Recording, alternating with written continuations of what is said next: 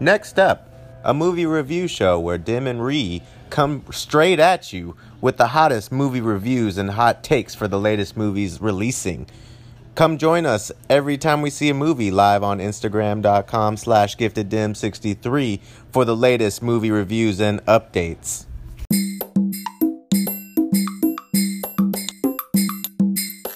What's up, everybody? It's been a long time. Welcome back to another bonus episode of Next Up Extras. I'm one of your hosts, Dim, I'm Ree. and today we have watched The Outsiders. Tell me some about that outsider life. Extra, extra, read all about it. Do you think you would be a greaser or a soch? Neither. But if you had to choose, I don't. We don't really get a, a picture of what the socias are. So, yeah, huh? yep. So let's go right in there. Okay, so The Outsiders is a 1983 drama slash crime movie. It runs for an hour and 31 minutes. It's PG 13. And it was released on March 25th, 1983. The director was Francis Ford Cop- Coppola. Coppola. Yeah, he's The- a famous director. The featured song is sung by Stevie Wonder, uh, called "Stay Gold." It had a budget of ten million dollars and it box office thirty-three point seven million dollars. Surprising to hear that song at the end and at the beginning of the movie. Why did they choose to do that? I don't know. I don't know either. There are This- music choices in this whole movie, man. This movie had an all-star cast as with Matt Dillon, Ralph Macchio, Rob Lowe, Patrick Swayze, Tom Cruise, Amelia Emilio Estevez, uh, Diane Diane Lane. That's who she is. Um, and that's all. Those are like That's like the main- main peeps. those are the main peeps. And this girl who's like the nurse, S.E. something, Hilton. Hinton? He looks like freaking uh, C. Thomas Howell looks like um, who's the jackass guy? Oh, uh, uh, what's his name? I don't know his name. Oh my god! I know his name, but I don't know. Yeah, his you name. just look it up. But then I gotta go back to that. so now that we've gone over that, we can get into Johnny Knoxville. page. Johnny knocked out. We can get into that. You know what we do? The synop. A teen gang in rural, rural Oklahoma. The Greases are Ru- rural. rural, Rural. rural. Ru- It's rural Oklahoma. The Greasers are perpetually at odds with the Socials, a rival group. When Greasers Ponyboy and Johnny get into a brawl that ends in a death of a social member, the boys are forced to go into hiding. Soon, Ponyboy and Johnny, along with the intense Dallas, are and their other greaser buddies must contend with the consequences consequences of their violent lives. While some greasers try to achieve redemption, others meet tragic ends. All right. So you've seen this. I have not seen this. Um, as somebody who hasn't seen this and going into an older movie, Yeah. um, I thought it was okay. Yeah, not bad. Um, I do feel that uh, it it seemed very long. I agree. It did seem quite long. it I was just like every so often I would just like lose interest. Oh my but then like but then like it would catch me back up on some some stuff like um when uh, they're getting chased by the bullies for the first time or the socials for the first time and they end up at the park or whatever and then the incident happens obviously we won't spoil it uh it's old ass movie i mean you're gonna watch it either way if, if I could, it's like 1983 Yeah. fucking shit man Shit, Spo- man. spoil the shit out of this movie but we're not gonna spoil it anyways there's Now an we incident are. that happens that that causes a couple of the members to leave and i think that's when i like it hit a high and then it kind of just boop, boop, boop, plateaus it just goes whoop, whoop, it's like a flat line Uh, everybody knows this story. does everybody know the story Yeah, man. i didn't obviously It's something you read in school. We i never read this in school I can't spoil it. no this isn't a man. spoiler cast Anyways, the nurse is played by the author. the nurse is played by the author okay Yeah. interesting that's a weird fact I know, but I saw the name and I was like, that name looks familiar, so I had to look it up. You, I think maybe we should look up fun facts when we do these. Maybe next time. Yeah. Um, so as somebody who's seen it and going back and watching it in 2019, what do you, what do you, what's your take? Um, I agree that I thought it was slow, um, or that it was long. It was kind of, it was just kind of, cause I think I've only seen this movie two other times. Once being in school, and then once like outside of school, just like I think on watching it on TV. So my memory was kind of foggy of it, but I still remembered like the gist. Um, I thought it was all right. I, I mean, lo- was- I loved seeing greasers. Like Was this an all star cast for the time, or I'm obviously it's an all star all star cast now, Now. but like, I mean, at in 1983, were they all stars then? I think it was Tom Cruise's first movie, wasn't it? Um, I don't think so, but It was one of his one of his first m- movies Yeah. because his teeth were all fucked up. his teeth were real bad. But I know like Patrick Swayze for sure, but the rest of them, I don't think it was. This was like- Patrick's first movie. No, no, it wasn't Patrick's fir- Sway- uh, first movie. It was like his, like he was a star. Oh yeah, He was a star. but he of was the time. barely in it Yeah, but he was a star of the time, and then um, because uh, that dude's like fucking. That's like he's like fucking gorgeous. I'm, I'm like, hey man, what's up? you know, I was- while I was looking at him, I was like, he's got a really big head.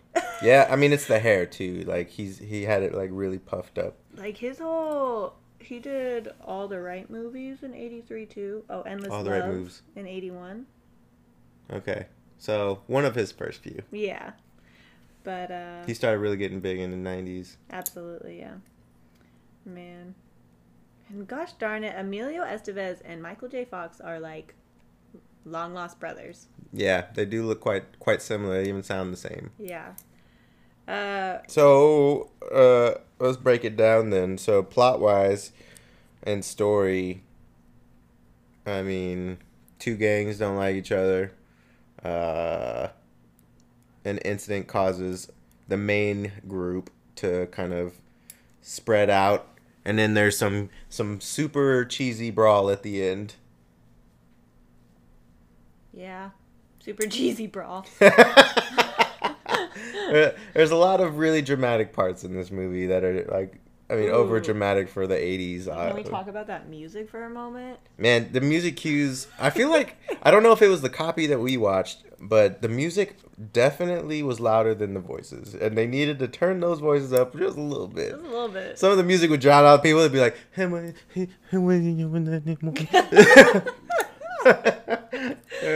Yeah. Hey, why- hey man, don't hurt me, man. Hey man, Hey, man, good, I'm just- hey- good kid. hey, man, hey, hey, hey, don't Pow. hurt me, man. oh man, the music was so dramatic sometimes, and I just I was I. Uh...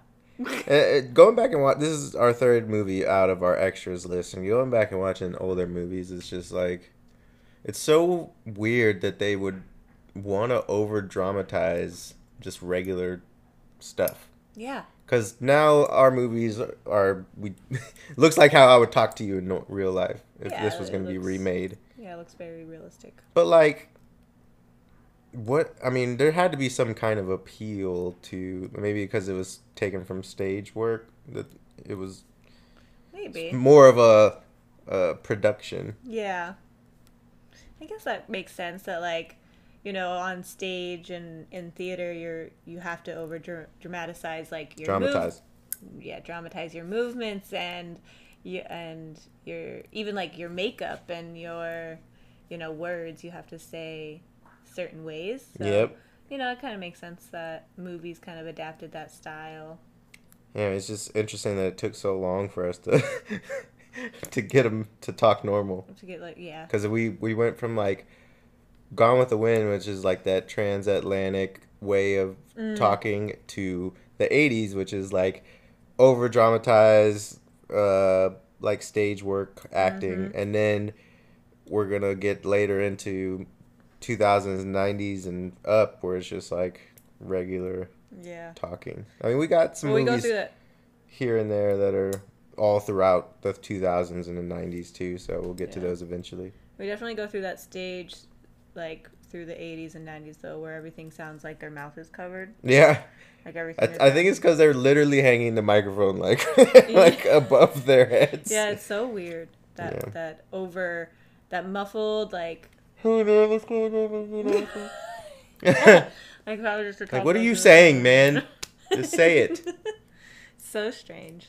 Um, But like my- besides the theatrics and the like like did you like the story? I think it was fine. Yeah.